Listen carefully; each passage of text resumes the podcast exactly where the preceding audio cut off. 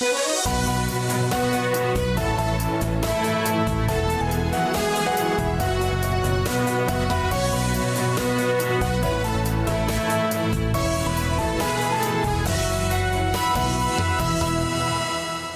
Bună seara, domnilor, domnilor, sunt Elena Guțu și vă invităm să urmăriți un nou portret obiectiv. Astăzi discutăm teme istorice, dar și personale cu istoricul, cercetătorul și omul politic, domnul Anatol Petrencu. Vă spunem bună seara! Bună seara!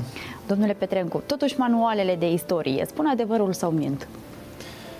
Actualele manuale de istorie, da, la astea vă referiți. Să admitem, da. Uh, sigur că uh, actualele manuale de istorie Uh, scris în perioada independenței Republicii Moldova, de atunci de când am trecut la istorie românilor și istorie universală, aceste manuale sunt uh, adevărate și ele scriu uh, adevărul. Un manual de istorie reprezintă o sinteză a ceea ce se face în știința istorică. Se pare că toate manualele, de fapt, generalizează ceea ce este în știință. Și istoria același lucru. Deci, după căderea regimului comunist, istoricii noștri au cercetat subiecte care erau interzise în perioada sovietică, de exemplu foamea sau de exemplu deportările. Ce știam noi atunci pe, în perioada sovietică?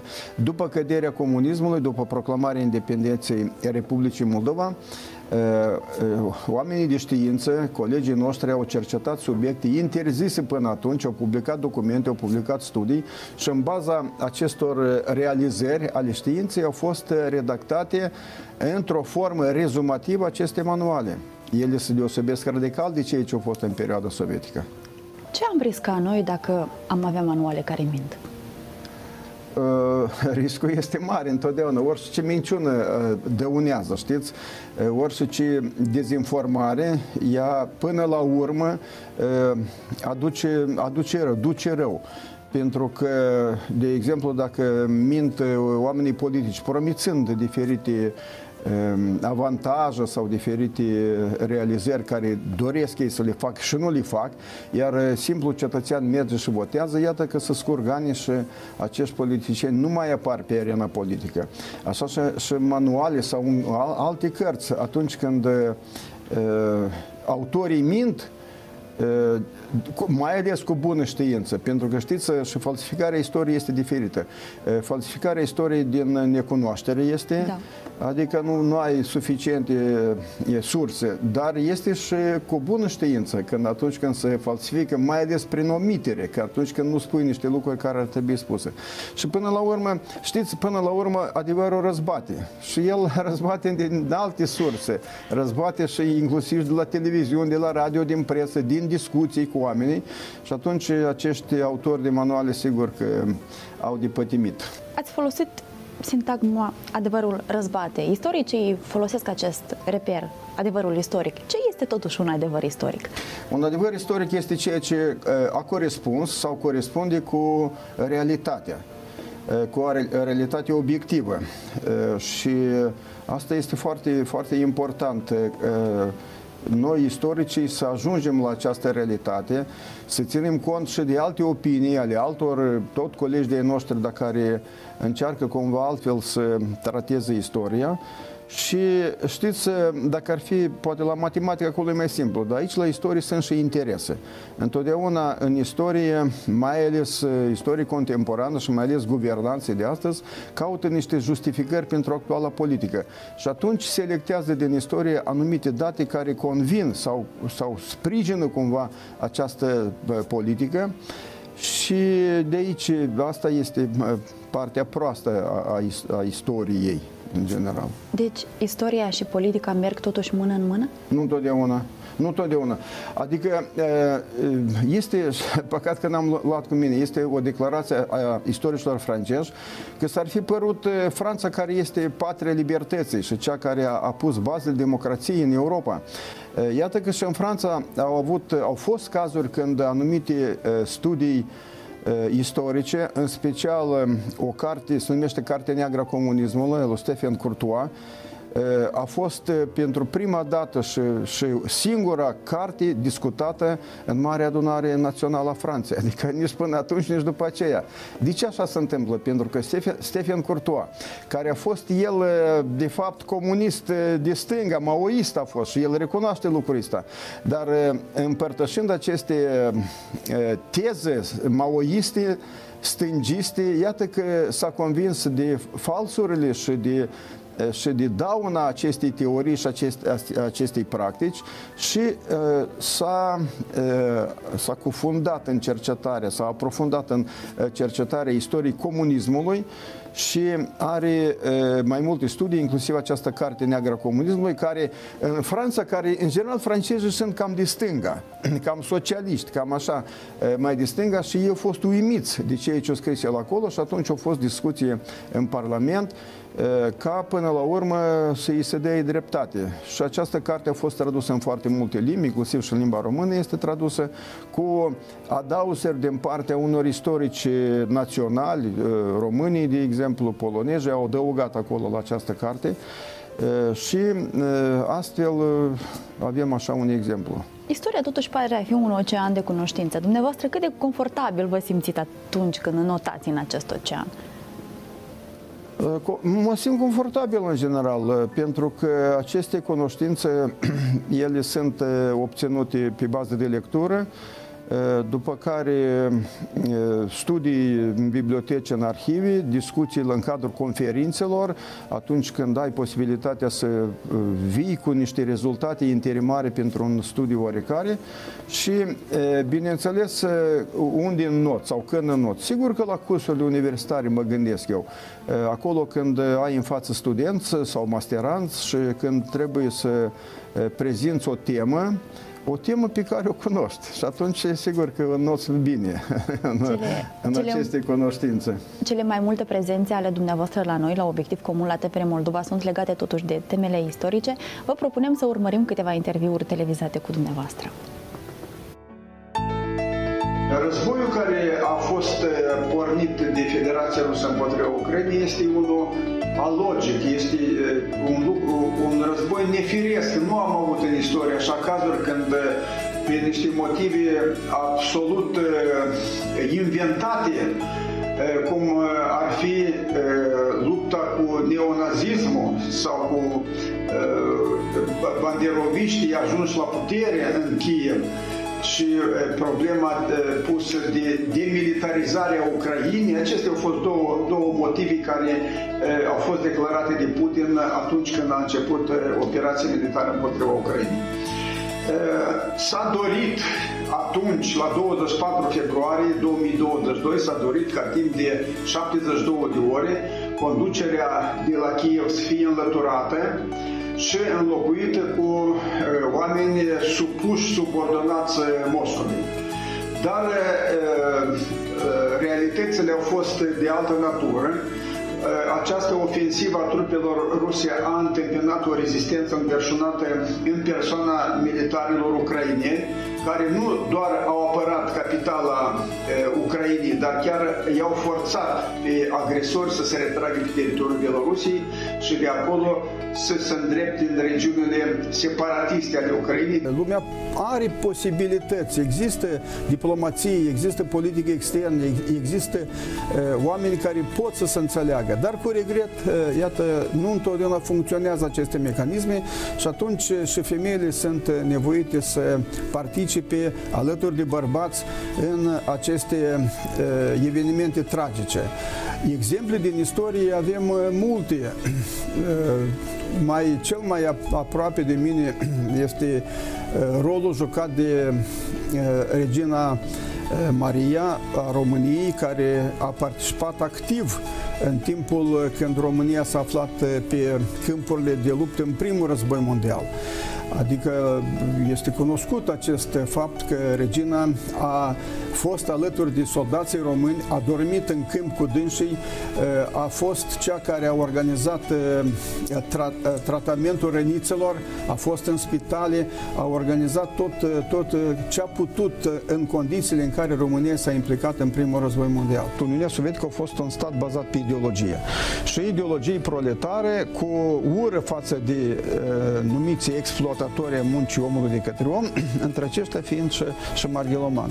Sigur că au fost uh, probleme atunci, în timp, când uh, a fost vorba de uh, reforma agrară și metodele de promovare, de realizare reformei agrare, uh, care pe urmă au fost interpretate și reinterpretate în istoriografia sovietică în așa sens în care uh, istoricii sovietici s-au pus în serviciu uh, țăranilor nevoiași uh, și cu ură față de numiții boieri, față de proprietari. Acum sarcina noastră este nu doar să îl uh, aducem în centru atenției, în opinia publică din Republica Moldova pe Margheloman, care a avut un, un rol esențial. Cei care au fost trimiși aici în Basarabia au fost trimiși ca pedeapsă.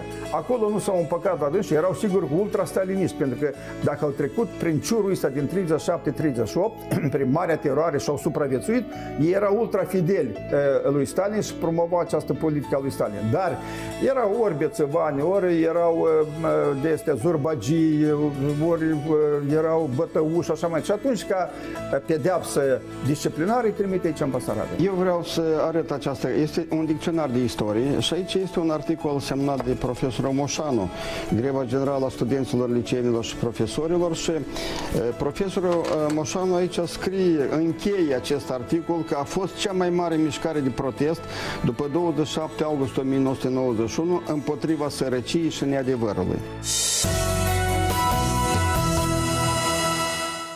Sunt multe mesaje. Domnule Petrengu, de ce totuși istoricii ajung să se lanseze în politică? Viziunea dumneavoastră. Trecutul ne demonstrează că foarte mulți istorici s-au implicat în politică. Primul care apare Nicolae Iorga, cel mai mare istoric eh, român, dar care a fost prim-ministru, a fost și în politică. Eh, după care, așa se întâmplă între istorie și politică, există niște afinități și este, eh, se creează așa, în fața istoricilor așa un fel de ademinire ca să se implice și în sfera politicului. Dar realitatea demonstrează că sunt sfere absolut diferite. Este una cercetare și predare istorică și cu totul este promovarea politicei. Acum, cei care se promovează în politică o fac, cred eu, din sentimente de patriotism, din sentimente nobile, pentru că sunt niște lucruri pe care probabil sau posibil istoricii le văd altfel decât marea majoritate a oamenilor și atunci se implică în istorie să spunând scopul, hai să încerc eu să fac. Și această încercare nu duce la succes, nu întotdeauna duce la succes. Noi am avut uh, cazuri fericite, uh, Profesorul Moșanu a fost aici amintit. Profesorul Moșanu a fost profesorul nostru de la uh, facultate, a fost decanul facultății, a fost un profesionist în ceea ce privește istoria, cercetarea istoriei, dar iată așa au venit timpurile când a fost uh, promovat de, eu cred că evenimentele care s-au creat atunci de, de strămarea Uniunii Sovietice și de, de mișcarea de eliberare națională, de, de uh, emancipare națională și iată asta l-a ademenit nu doar pe dânsul, dar am avut pe Nicolae Costin, de exemplu, care tot a fost profesor universitar. Uh, pe urmă, mulți alți profesori, Sergiu Chircă, mulți alții, nu neapărat istorici, dar dumneavoastră vă referiți la istorici. Dar avem cu regret și cazuri când istoricii ieșuiază în politică și nu vreau să dau nume aici, pot supăr pe cineva. Corect. Întrebarea poate deriva pentru următoarea. Astăzi, studenții care vin la istorie, cu ce ambiții vin ei? Cu ce ambiții vin? Vin cu ambiția de a cunoaște trecutul, Eh, eu vreau să spun că eh, studenții de astăzi sunt eh, mai bine pregătiți decât am fost noi cândva pregătiți. Pentru că acum mai mult atenție se atrage în licee, deci obiectului de, de predare istoriei. Cei care vin la istorie deja cunosc niște lucruri din, din liceu, cei ce l-a predat istoria românilor sau istoria universală Și aici vin cu scopul, părerea mea, eu nu știu, sigur că și studenții trebuie să întrebați, dar eu consider că vin pentru a cunoaște mai mult, pentru a avea niște deprinderi de cercetare istorică și de predare istoriei, mulți dintre ei sunt foarte animați, foarte atrași de istorie, prezintă comunicări bune în cadrul conferințelor științifice, participă la diferite concursuri, la diferite concursuri de esee și așa mai departe, la proiecte diferite. Acum să atrage atenție mare mobilității studenților și a profesorilor, dar și a studenților. Și bineînțeles, noi îndemnăm că nu poți să mergi undeva într-o comunitate, o altă comunitate de istorici cu lipsă de cunoștință. Trebuie să cunoască și sunt bine pregătiți. Cei care răspund la seminarii, de exemplu, sau participă la conferințe științifice, ei sunt bine pregătiți, citesc mult.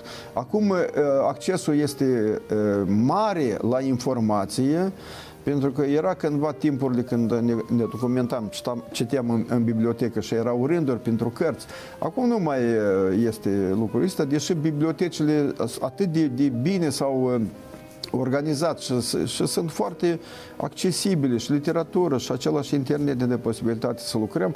Totuși, marea majoritate din studenți preferă să citească la internet, să, să documenteze acasă sau în, în cămin, eu știu unde sunt. Așa că motivul ăsta este motiv, motivul de a cunoaște mai mult, cunoașterea, orizontul. Asta, asta cred eu așa că asta este motivul. Studenții dumneavoastră vă pot deveni prieteni? Pot. Adică prieteni, vedeți că aici, nu știu cum, suntem diferite categorii. Dar sunt prieteni, rămân prieteni cu studenții care sunt interesați de istorie. Adică acei studenți care, cărora le place istoria și care uh, sunt interesați de anumite teme. Atunci întotdeauna găsim limbă comună și întotdeauna, uh, și întotdeauna comunicăm. Eu cred că profesorii s-au, s-au împărțit sau se împart în două categorii, mai ales când eram noi studenți. Erau niște profesori foarte distanți, așa, cu aere de aristocrați. Și este altă categorie de, de profesori, se pare că întotdeauna așa au fost, o, o categorie de profesori care sunt accesibili studenților, sunt profesori democrați, care ajută studenții, care îndrumează studenții, care oferă literatură studenților, literatură care nu pot găsi, zicem, să zicem, nici pe internet și nici la bibliotecă.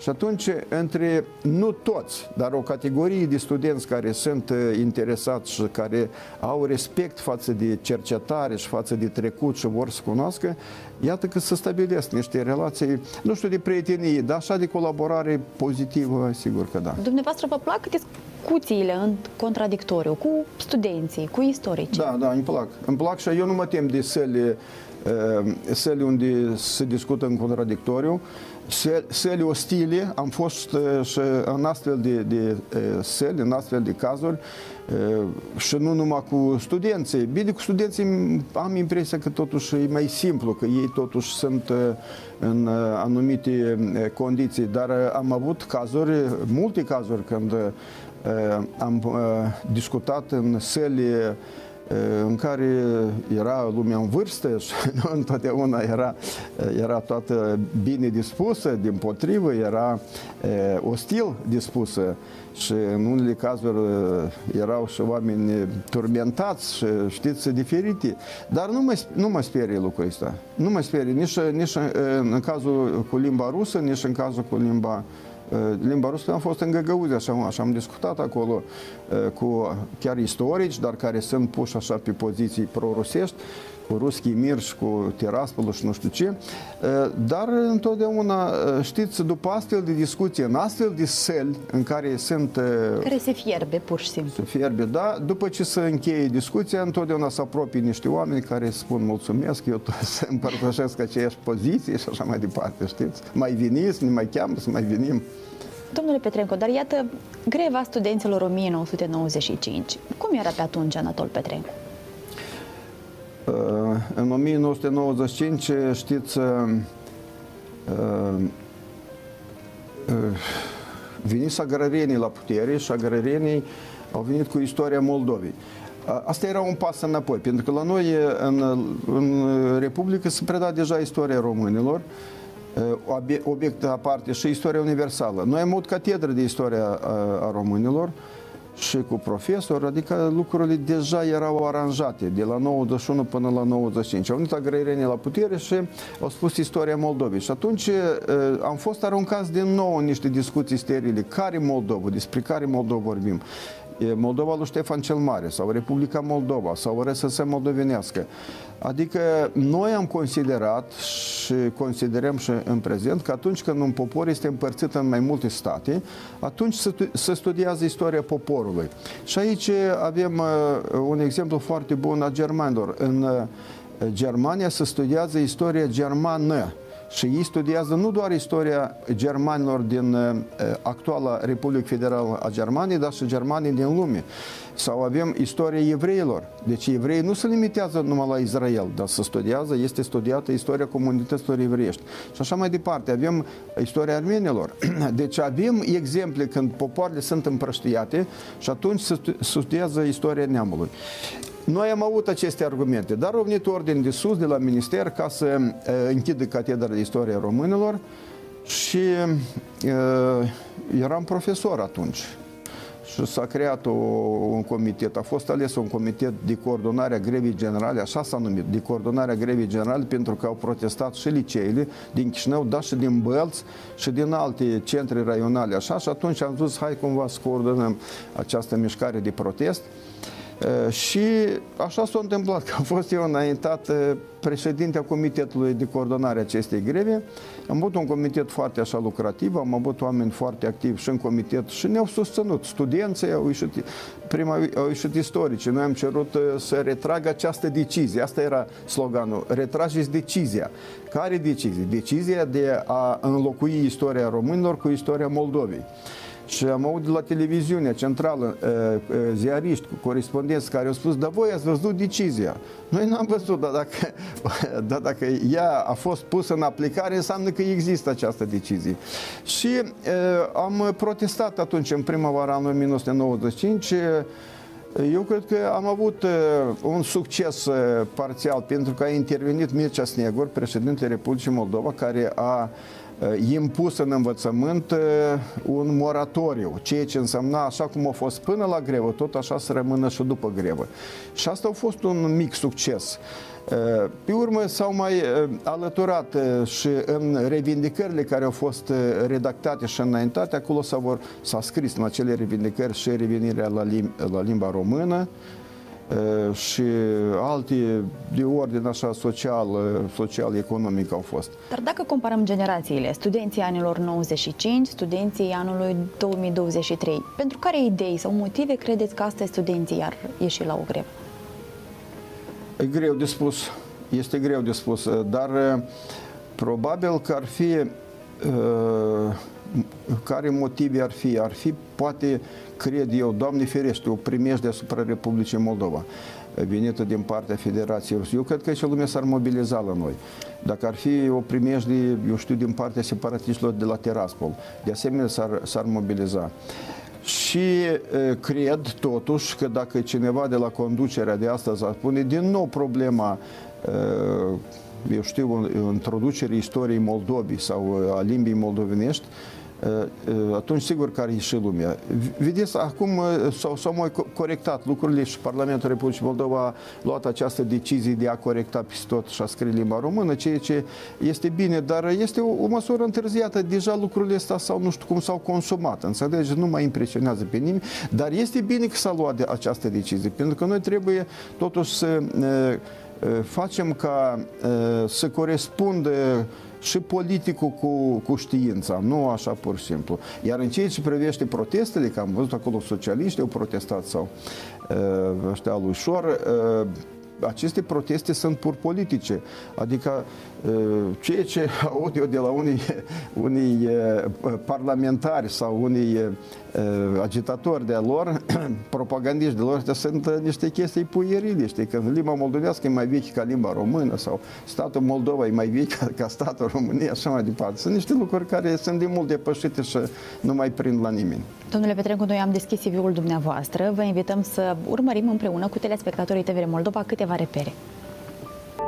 Istoricul, cercetătorul și omul politic Anatol Petrencu s-a născut la 22 mai 1954 în orașul Căușeni. După absolvirea școlii de cultură generală, devine student al Facultății de Istorie a Universității de Stat din Moldova. În anul 1980 absolvește cu succes această instituție și devine istoric de profesie, dar și de vocație.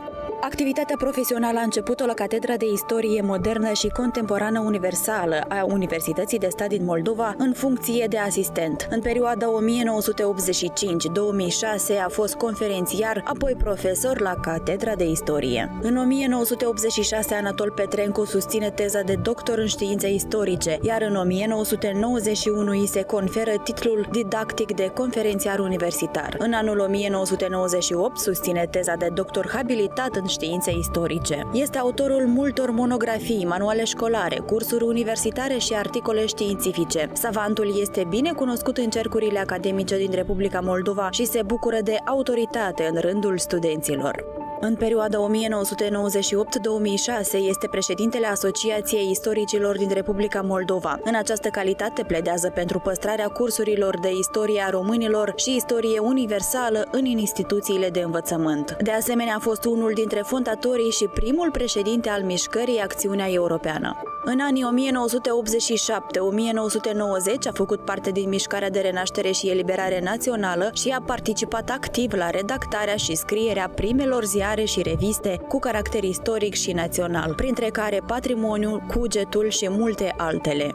În 2021, Senatul Universității de Stat Aleco Rousseau din Bălți a conferit titlul onorific Dr. Honoris Causa pentru aportul substanțial la promovarea științei istorice, a valorilor naționale în spațiul românesc și cel internațional. Anatol Petrencu este membru de onoare al Academiei Oamenilor de Știință din România, fiind distins cu Ordinul Onorific Serviciul Credincios în grad de comandor. Domnule Petrencu, dar dumneavoastră aveți acea răbdare atunci când sunteți în dialog cu oamenii de la firul ierbii, care poate cunosc puțin din istorie, dar și nu numai. Sigur că da, sigur că uh, vorbesc uh, și cu neistorici, Așa. mai ales cu neistorici, adică uh, cei care nu sunt uh, specializați în istorie. Și mă discut, eu cred, cred că foarte bine, discut foarte bine de la Fierul Ierbii, dar ăștia de la Fierul Ierbii oricum au studii, știți, cel puțin 10 clase atunci când erau sovietici și sunt oameni competenți, acum datorită acestor mijloace de informare în masă, ei sunt la, la, la temă, sunt, uh, uh, sunt axați pe subiectele care ne deranjează cel mai mult și sigur că războiul ăsta din, din Ucraina, promovat de Federația Rusă, îi, îi deranjează și, și de, despre asta discutăm. În plus, sunt multe alte, uh, știți, uh, multe alte probleme. Iată, veteranii războiului de pe Nistru. Uh, ei, într-un fel, uh, au fost nedreptățiți de către autoritățile Republicii Moldova, pentru că nu li s-a dat ceea ce au sperat ei să aibă, nu, nu li s-a dat pensii ca lumea, nu au fost tratați la anumite centre medicale și așa mai departe.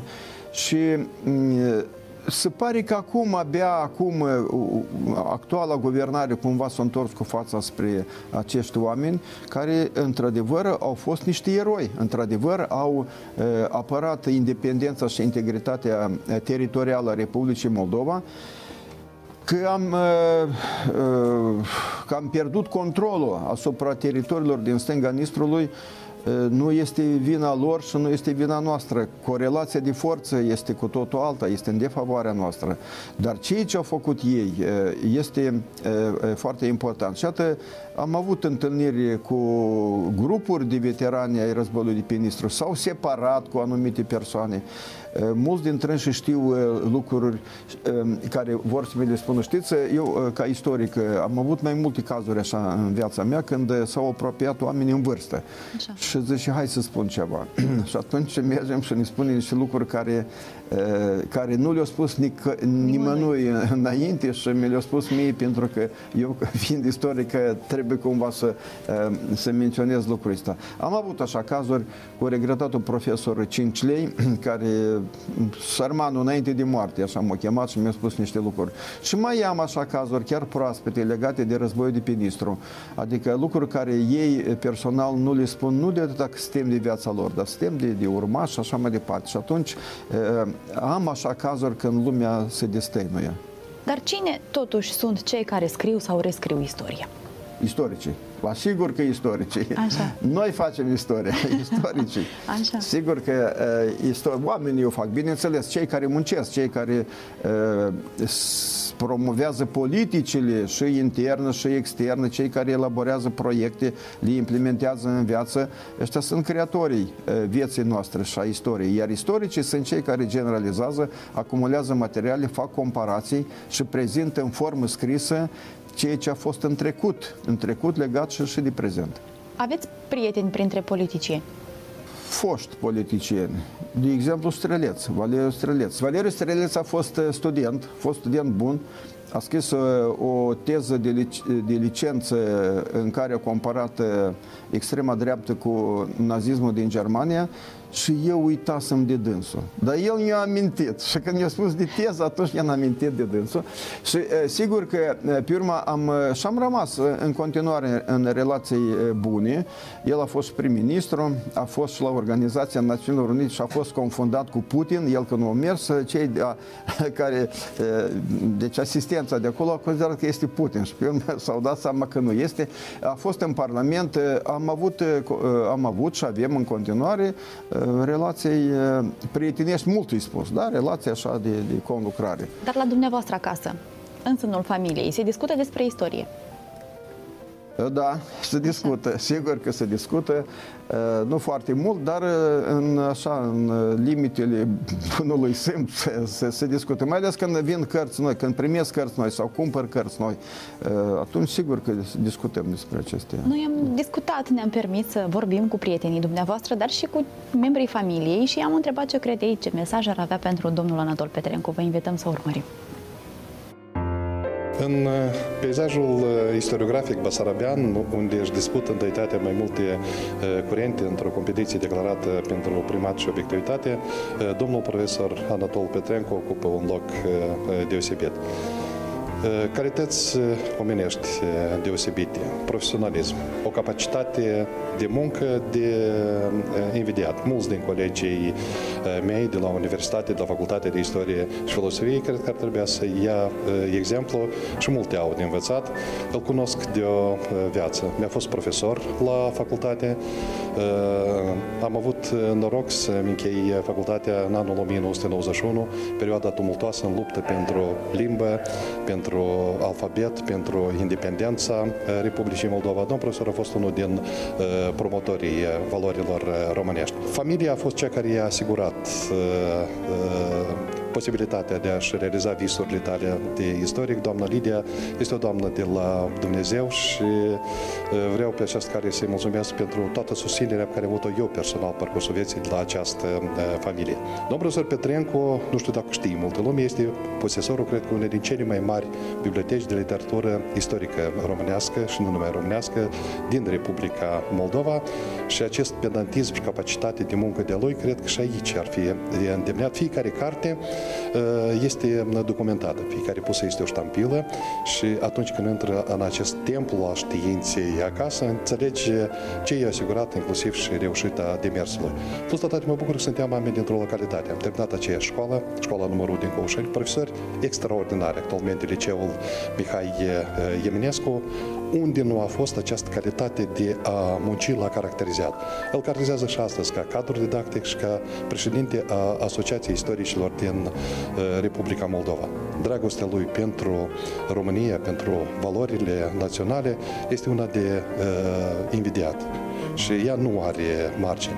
Eu mă mândresc cu uh, dascalul meu, cu colegul meu, cu conducătorul științific al tezei de doctorat, care am susținut în anul 1995 Basarabia în istoriografie rusă a secolului al XIX-lea, fiind primul discipol și cu această relație de prietenie și pentru faptul că mi-a permis să intru în sufletul lui așa cum o poate dar domnia sa. Activitatea prodigioasă științifică este de fapt rodul muncii domniei sale explorează arhive, biblioteci și reușește să aducă în circuitul academic viziuni argumentate prin documente inedite la oricare din temele pe care le cercetează domnia sa. Că este vorba de relațiile româno-italiene, că este vorba de problema poloneză în anii celui de-al doilea război mondial sau Basarabia în anii celui de-al doilea război mondial. Subiecte ce țin, de exemplu, de bolșevizarea Basarabiei, crimele sovieticilor. Deci tematici care țin atât de istoria românilor, cât și de istoria universală. O să menționez faptul că în anul 2014, anume la inițiativa domnului profesor Anatol Petrenco, împreună cu colegii din cadrul Institutului de Istorie Socială Promemoria, a fost elaborat și aprobat ulterior de Academie de Știință un program program de stat. Este vorba de programul Recuperare și Valorificarea istorică a memoriei victimelor regimului totalitar comunist de RSS moldovenească. Am fost antrenate, de fapt, trei universități. Pentru zona de sud, Universitatea Bogdan Petrăcei cu hd din Cahul, pentru zona de centru, Universitatea de Stat din Moldova și uh, Muzeul de Istoria Moldovei, pentru zona de nord, uh, Universitatea de Stat Aleco Russo din uh, Bălți. Au lucrat echipe de istorici în cadrul acestui program de stat. Uh, s-au realizat interviuri cu victimele regimului totalitar comunist. În rezultat, a apărut colecția de documente Arhivele Memoriei. Pentru Universitatea de Stat Aleco Russo din Bălți este onorabil și faptul că în anul 2021 profesorului Anatol Petrenco i s-a conferit titlul de doctor honoris causa a universității noastre.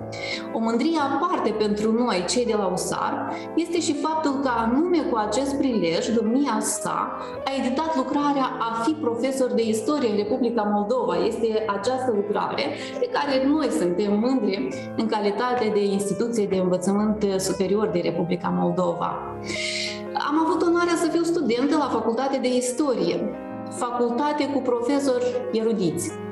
Fiecare din discipol cu siguranță își amintește cu multe emoții orele promovate de domnul profesor, un discurs echilibrat, argumentat, de o acuratețe academică excepțională, care mi-a demonstrat odată în plus că în profesia pe care am ales-o există și oameni pasionați, oameni care și-au transformat, de fapt, această profesie într-un adevărat destin. Despre domnul profesor Anatol Petrenco se poate mult de vorbit, dar uh, o să încep prin a parafraza o spus a lui Marin Moraru despre un alt mare uh, actor al teatrului românesc, Toma Caragiu, care spunea că despre Toma nu trebuie să vorbim, pe Toma trebuie să-l privim, să-l auzim, vorbind despre un istoric, ar trebui să îi citim opera, să știm ce a scris, care este poziția lui într-o problemă sau alta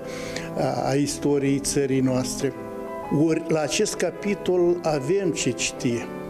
Avem ce citi, Anatol este foarte productiv, pe lângă faptul că are atâtea și atâtea prelegeri, note de curs, lucru inerent pentru un profesor universitar, dar are manuale, atât pentru ciclul liceal, cât și pentru cel universitar. Are atâtea și atâtea cărți editate, are cred eu, peste 6-700 de articole, deci este un publicist foarte uh, productiv, foarte fecund. Este și un izvor de informații pentru viitorii istorici care vor scrie probabil istoria zilelor de astăzi. În uh, geanta, în uh, lui Anatol sunt nelipsite uh, caietele de notițe, un aparat de fotografiat care are de acum zeci de ani și un dictofon cu care, pe care Anatol le folosește foarte abil în a fixa memorii, a aduce aceste memorii în fața cititorului și a le fixa, repet, pentru viitoarele generații. Mi-a fost foarte alături în clipe destul de grele în viața mea, a fost prezent poate chiar cu un anumit risc pentru mm, activitatea sa, pentru viața sa, fiindcă Anatol, având niște prezențe foarte serioase și niște poziții foarte serioase în acea perioadă, risca foarte mult. Anatol a fost printre primii cei care au susținut cauza națiunii noastre pentru alfabet, pentru limbă, uh, au fost adevărați luptători. Poate acum cineva se gândește că eu uh, folosesc cuvinte patetice, dar nu este deloc așa, fiindcă atunci uh, a avut și invitații în diverse cabinete, au avut și bătăi la ușă în dricul nopții, au avut și urmăririle în oraș sau ascultarea telefonelor și așa mai departe și așa mai departe.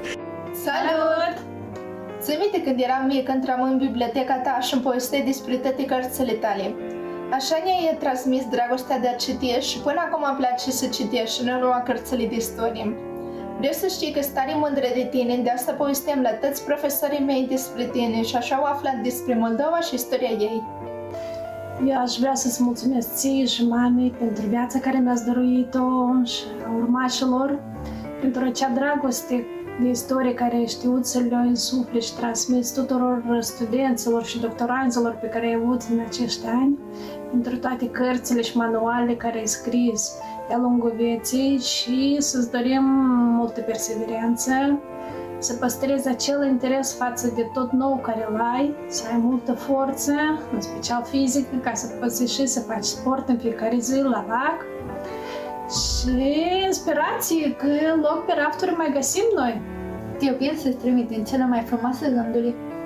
Mă cheamă Eva Filimon și am șase ani, sunt nepoata bunicului Anatol și mie și fratele lui Eric ne place să mergem la bunicii mei și ne mai place și să ne jucăm în biblioteca cea mare a bunicului, unde are foarte multe cărți și când o să fiu mare vreau să mă atâtea cărți cât are el și să le citesc pe toate. Bunicule, te iubesc!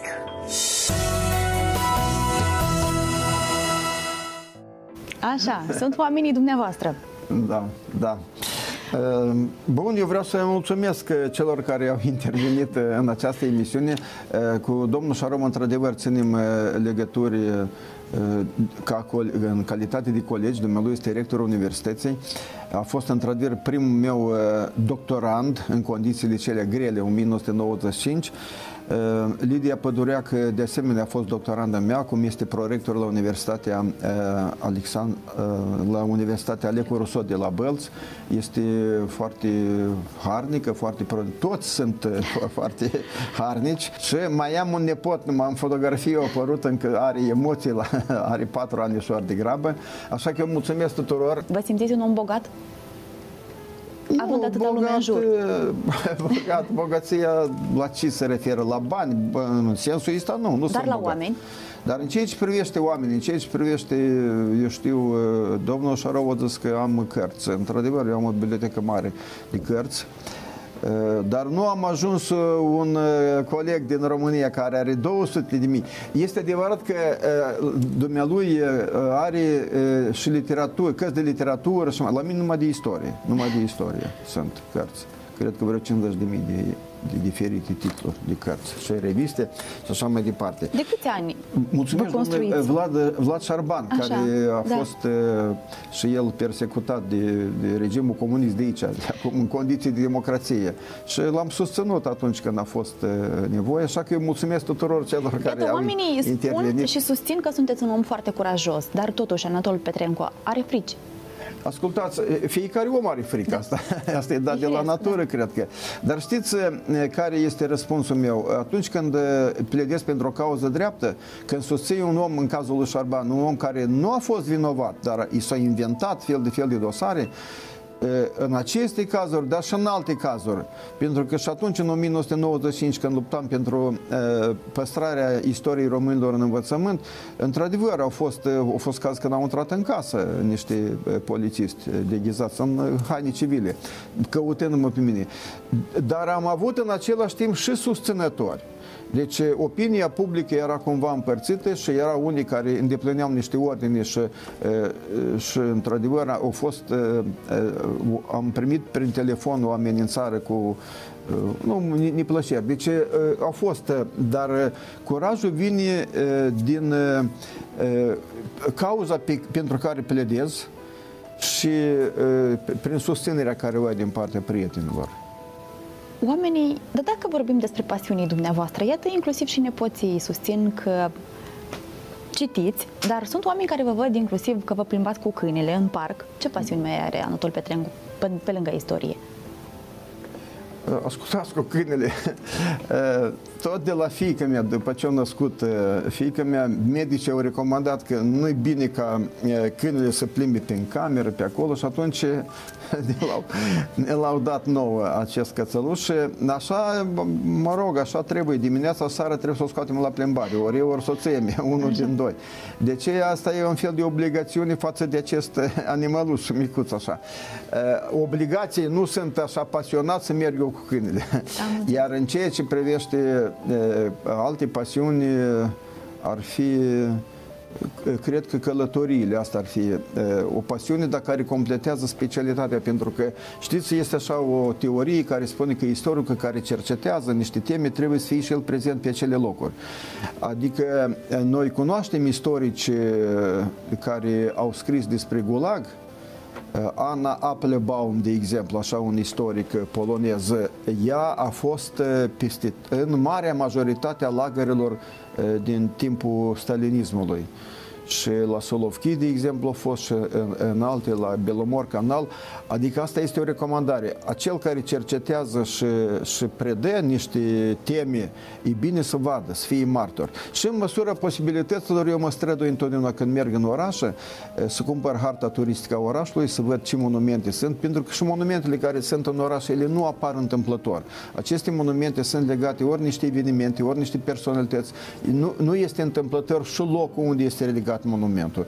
De exemplu, trenul durerii la noi în Chișinău, el este, a fost ridicat, înălțat acolo de unde au fost deportați uh, oamenii noștri, adică în fața gării. Și așa mai departe. Deci asta ar fi o, știu, o pasiune, o completare la ceea ce fac eu cumva toate răspunsurile poate duc în zona aceea a istoriei, dar dumneavoastră sunteți un om romantic. Romantic, nu știu dacă sunt romantic, nu cred. Sunt unul pragmatic, așa, pragmatic. știți, totuși pragmatic sunt. De ce, domnule Petrencu, totuși istoria are un caracter ciclic? Uh, ciclic, uh, asta e mult spus. Uh, este așa un ștam care spune că este, adică istoria se repetă. Ea se repetă într-un fel, dar nu repetă într totul ceea ce a fost în trecut. Ea pare că repetă, dar la următorul ciclu sunt și alți, în primul rând, sunt alți oameni, alte generații de oameni. În al doilea rând, este vorba de alte probleme cu care se confruntă. Iar ceea ce asigură ciclismul ăsta, al, sau ciclicitate, nu știu cum să-i spun, a acestui mers al istoriei, depinde de zona în care trăiesc popoarele, de istoria lor, de problemele cu care se confruntă. De exemplu, popoarele din munți, ei au un caracter și au o istorie, cei care trăiesc pe șes și cum suntem și noi basarabenii, unde când pui o sâmbure, imediat crește copacul și este hrănitor pentru mai multe persoane. Aici și caracterul oamenilor este altul și atunci când se, se pare că se repetă istoria, factorul este geografic, geopolitici, caracterul sau psihologia poporului, ele își dau, dau semnele lor. Dumneavoastră cum vă simțiți? Sunteți un om al simțului umorului? Da, sunt. Deci ce vă ajută simțul umorului? Cum vă ajută? simțul umorului, el uh, ajută la uh, clarificarea unor situații sau unor caractere, știți? Uh, câteodată uh, un banc, așa scurt spus, spune mai mult decât o monografie, cred că. Și în sensul ăsta, da, am uh, și simțul umorului și folosesc din când în când așa. Dar cu cine râdeți cel mai mult?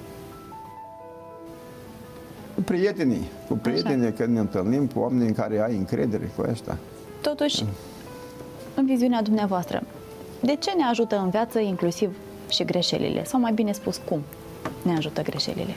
Știți cum uh, noțiunea asta de greșeli este foarte așa interesantă. Așa. Pentru că atunci când numeri bani și știi că ai avut 100 de lei și ai numărat și iese 98. Băi, undeva am greșit. Aici trebuie să mai număr o dată. Iar în ceea ce privește greșelile oamenilor politici, noi de multe ori spunem, o greșit. Dar știți cum se întâmplă? Atunci spui că o greșit un om politic post factum, adică noi suntem deștepți cu mintea ce de pe urmă. Pe când oamenii politici, dacă la asta vă referiți, la oamenii politici sau la greșelile care le comit și oamenii în vârstă, așa, greșelile se comit ori din, din grabă, ori, ori, ori celelalte nu sunt greșeli. Pentru că un prim-ministru sau un șef de stat, el are, el are toată informația, atâta cât este la moment și are și consilieri și el ia niște decizii. Acum trece un an, doi și spune deciziile cele au fost niște greșeli. Nu, nu au fost greșeli. Acele au fost niște decizii bazate pe informațiile care le-au știut ei atunci la momentul cealaltă fără ca să bănuiască că mai există alte informații. Și vă aduc și un exemplu. Bătălia de la curs. Ea a fost câștigată de ruși. Acum, întrebarea este, dar ce știa Hitler despre corelația de forță și așa mai departe? Ca să constatăm că Hitler avea informație pe o pagină.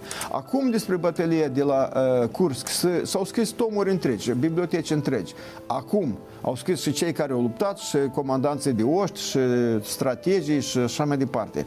Deci, să-i spunem amu că Hitler a greșit atunci când și-a retras unitățile militare sau Asta ca exemplu, putem aduce alte exemple, știți, poate mai, mai convingătoare așa, dar și asta tot este un exemplu bun. De ce este greșit? Pentru că uh, acel om, la acel timp, atât a avut și el a luat decizia asta. Au trecut 100 de ani și noi spunem că a, atunci nu trebuie să retragă, că era bine asta de acum să, să decizii pur și simplu. Dar dumneavoastră cui cereți sfatul atunci când luați decizii? Cu soția mea mă mai sfatui, cu prietenii, cu sora mea. Cu... Așa, așa. A, a, acolo e cercul. Acolo Domnule cer, Petrencu, da. noi mai avem așa câteva întrebări bliț. Ne este curioasă viziunea dumneavoastră. Pentru ce Anatol Petrencu nu are timp niciodată? De pierdut. timp de pierdut n-am niciodată. Așa, bine, dar ce este puterea?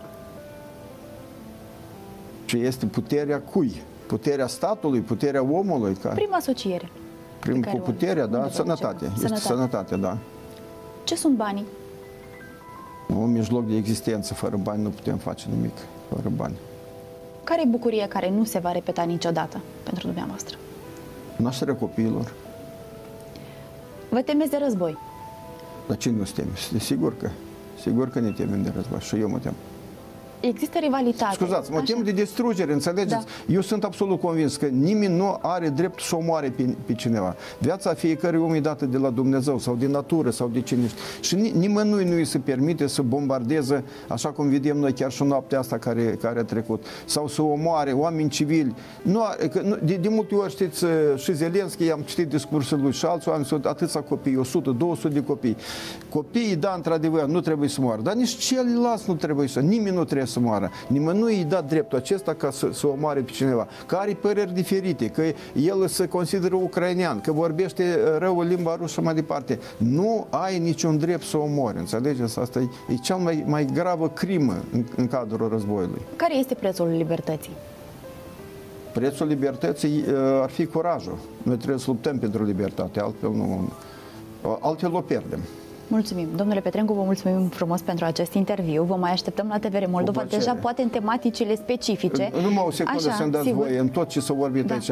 Nu vreau să-i obișnuiesc pe uh, colegii de la Universitatea de la Cahul, pentru da. că și acolo sunt doctor honoris cauza Cunoaște, și dacă da. s-a vorbit despre Bălt și să nu s-a vorbit despre Cahul, atunci nu e bine. Da, mulțumesc și eu pentru această idee a dumneavoastră, pentru invitația care mi-ați făcut-o. Vă mulțumim pentru interviu și pentru faptul că ați acceptat poate să vă dezbrăcați dincolo de tematica istoriei și ne-ați permis cumva să vorbim și despre omul Anatol Petrencu. Vă mai așteptăm la TVR Moldova. Cu plăcere, mulțumesc. Doamnelor, domnilor, mulțumim pentru atenție. Rămâneți alături de TVR Moldova, toate bune!